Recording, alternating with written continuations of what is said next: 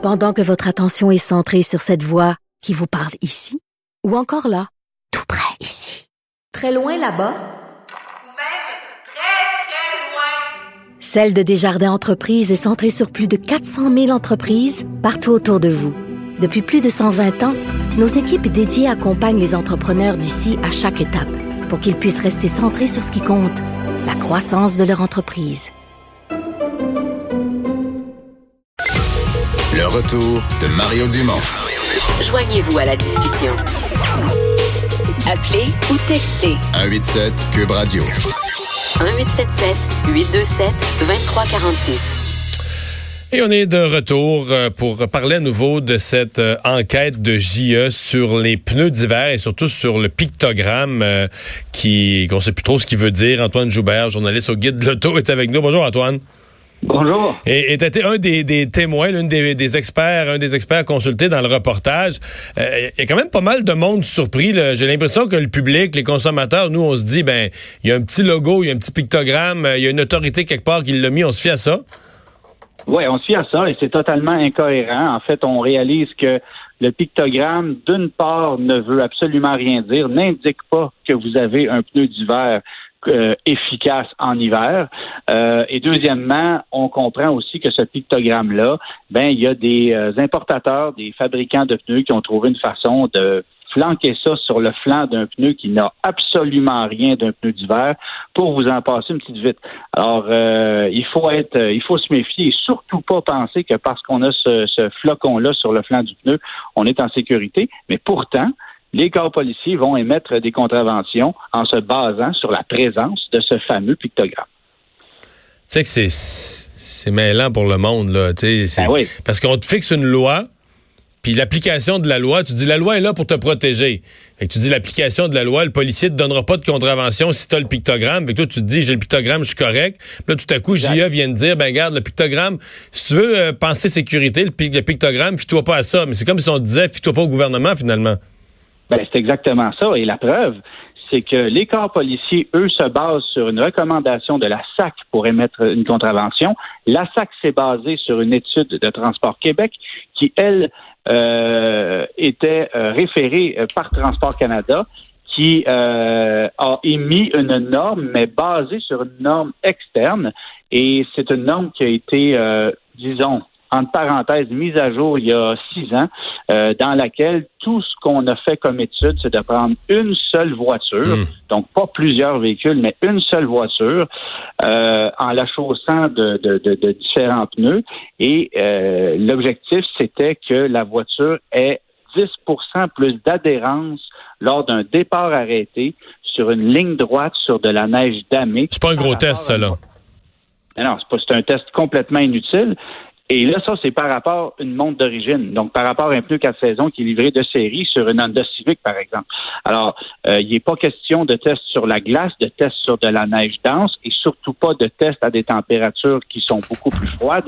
Et on sait qu'un pneu 4 saisons ou un pneu qui n'est pas adéquat pour l'hiver, ça devient carrément une poque de hockey lorsqu'il fait moins 20, moins 25. C'est- extrêmement dangereux parce que les con- le- le- la composition de la, de la gomme, de la semelle n'est pas du tout la même. Et un pneu d'hiver euh, doit demeurer Mhm. souple même à des températures très froides. Euh, le- le- Parle-moi, euh, qu'est-ce que vous savez, vous autres, dans, dans, dans votre univers, des, des, des pneus chinois? Là. On nous parle de ça. On sait que c'est apparu. Moi, j'ai vu apparaître ça en magasinant. Là, on nous parle de gens qui commandent en ligne des pneus chinois. Est-ce qu'il y a des bons pneus chinois ou des pas bons? Est-ce que dès qu'on rentre dans le pneu chinois, on va jouer dans une zone plus à risque? Est-ce qu'il y a des marques fiables? Je je suis perdu, moi, là. Ben, des pneus chinois, euh, il existe des grandes marques nationales qui font faire le pneu en chaîne. Et les, et les Chinois euh, vont vous fabriquer le pneu que vous commandez pour le prix que vous voulez payer. C'est pas plus compliqué que ça. Ouais. Alors, des bons pneus chinois, ça existe.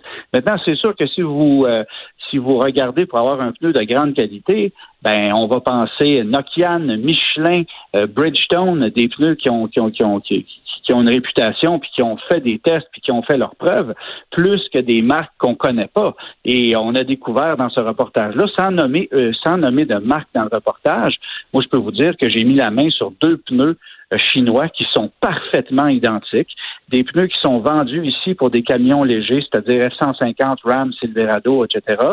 Et euh, ce sont des pneus qui sont vendus comme des pneus mode, c'est-à-dire un pneu tout-terrain qui n'a absolument rien d'un pneu d'hiver.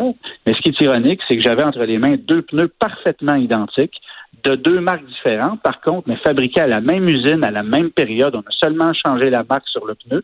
Un avait le pictogramme, l'autre ne l'avait pas. Ces deux pneus-là sont vendus ici au Québec. Il y en a un qui est vendu évidemment un peu plus cher que l'autre. Et ce même pneu-là est même vendu ou donné chez des concessionnaires qui vont vous vendre une camionnette neuve à l'achat d'un camion. Alors imaginez-vous vous achetez un F-150 demain matin, vous avez déboursé 60 000 pour votre camion. Le concessionnaire très généreux, vous offre un beau jeu de pneus d'hiver tout à fait gratuitement à l'achat de, de votre camion. Et vous mettez ça sur votre camion dans lequel vous allez charger 1000 livres dans la boîte vous allez accrocher une remorque de 8000 livres en arrière, vous allez partir avec ça et à moins 20, moins 25, vous allez avoir, comme je le disais, quatre pocs de hockey pour vous contrôler sur la route et là, vous perdez le contrôle et euh, le pire peut arriver. Alors, c'est exactement, ce, c'est exactement ce genre de pneus-là qu'on vend dans différents endroits. Et il y a des, euh, des gros revendeurs de pneus qui ont pignon sur rue dans la grande région de Montréal qui vendent ces pneus-là comme un pneu d'hiver. Il y en a d'autres plus honnêtes qui vont vous l'offrir mais en vous disant attention. En vous donnant leur juste. En vous donnant leur juste. C'est ça l'affaire. Mais en plus de ça, c'est que on, a vu débarquer depuis quelques années euh, ce qu'on appelle un pneu tout climat qui a un petit peu plus de propriété qu'un pneu quatre saisons traditionnel et qui va avoir le flocon sur le flanc. Et là, je parle de pneus de grandes marques nationales. BF Goodrich, Bridgestone, euh, Pirelli, euh, Michelin, tout le monde en a. Ça n'a rien d'un pneu d'hiver. Les commerçants qui vont vous le vendre, dans la plupart des cas, vont vous le dire, ce n'est pas un pneu qui est efficace mhm. pour les conditions climatiques du Québec, mais c'est un petit peu plus efficace que le pneu qui, vous, qui va vous être livré sur votre voiture. Alors, autrement dit, le consommateur, s'il veut s'acheter un pneu d'hiver, moi, je, lui recommande d'abord d'aller sur Internet, de lire des, des, des, euh, des tests qui ont été qui ont été réalisés, de ne pas économiser lorsqu'on achète un pneu, ça vaut la peine de mettre un peu plus de sous là-dessus et euh, pour pas se, pour pas se casser l'hiver. Ben, pour pas se casser la gueule. Puis de toute façon, euh, de toute façon, un pneu d'hiver, c'est ce qui nous rattache à la route. C'est le seul élément euh, qui, qui, qui, nous rattache à la route. Et ce que je dis souvent aux gens, plutôt que de dépenser 2000 dollars de plus pour acheter un véhicule qui est équipé de la traction intégrale plutôt qu'une voiture aéromotrice avant, je vous donne l'exemple d'un Honda CRV, par exemple. Vous achetez un Honda CRV demain matin, si vous prenez l'option du rouage intégral, ça va vous coûter 2 à 3 000 dollars ben, vous êtes mieux d'acheter un modèle à roue motrice avant chausser de très bons pneus d'hiver. Ah oui. D'acheter un modèle traction intégrale et de chausser. de mettre des pneus euh, de cochonnerie. Ben oui. Ah, c'est intéressant comme conseil. Une meilleure adhérence. Ben oui, c'est sûr. Eh ben au moins, euh, JA a relancé euh, de la, a relancé toute une discussion qui va aider les gens peut-être à se poser les bonnes questions. Merci beaucoup Antoine d'avoir pris le temps. Ben grand plaisir. Au revoir.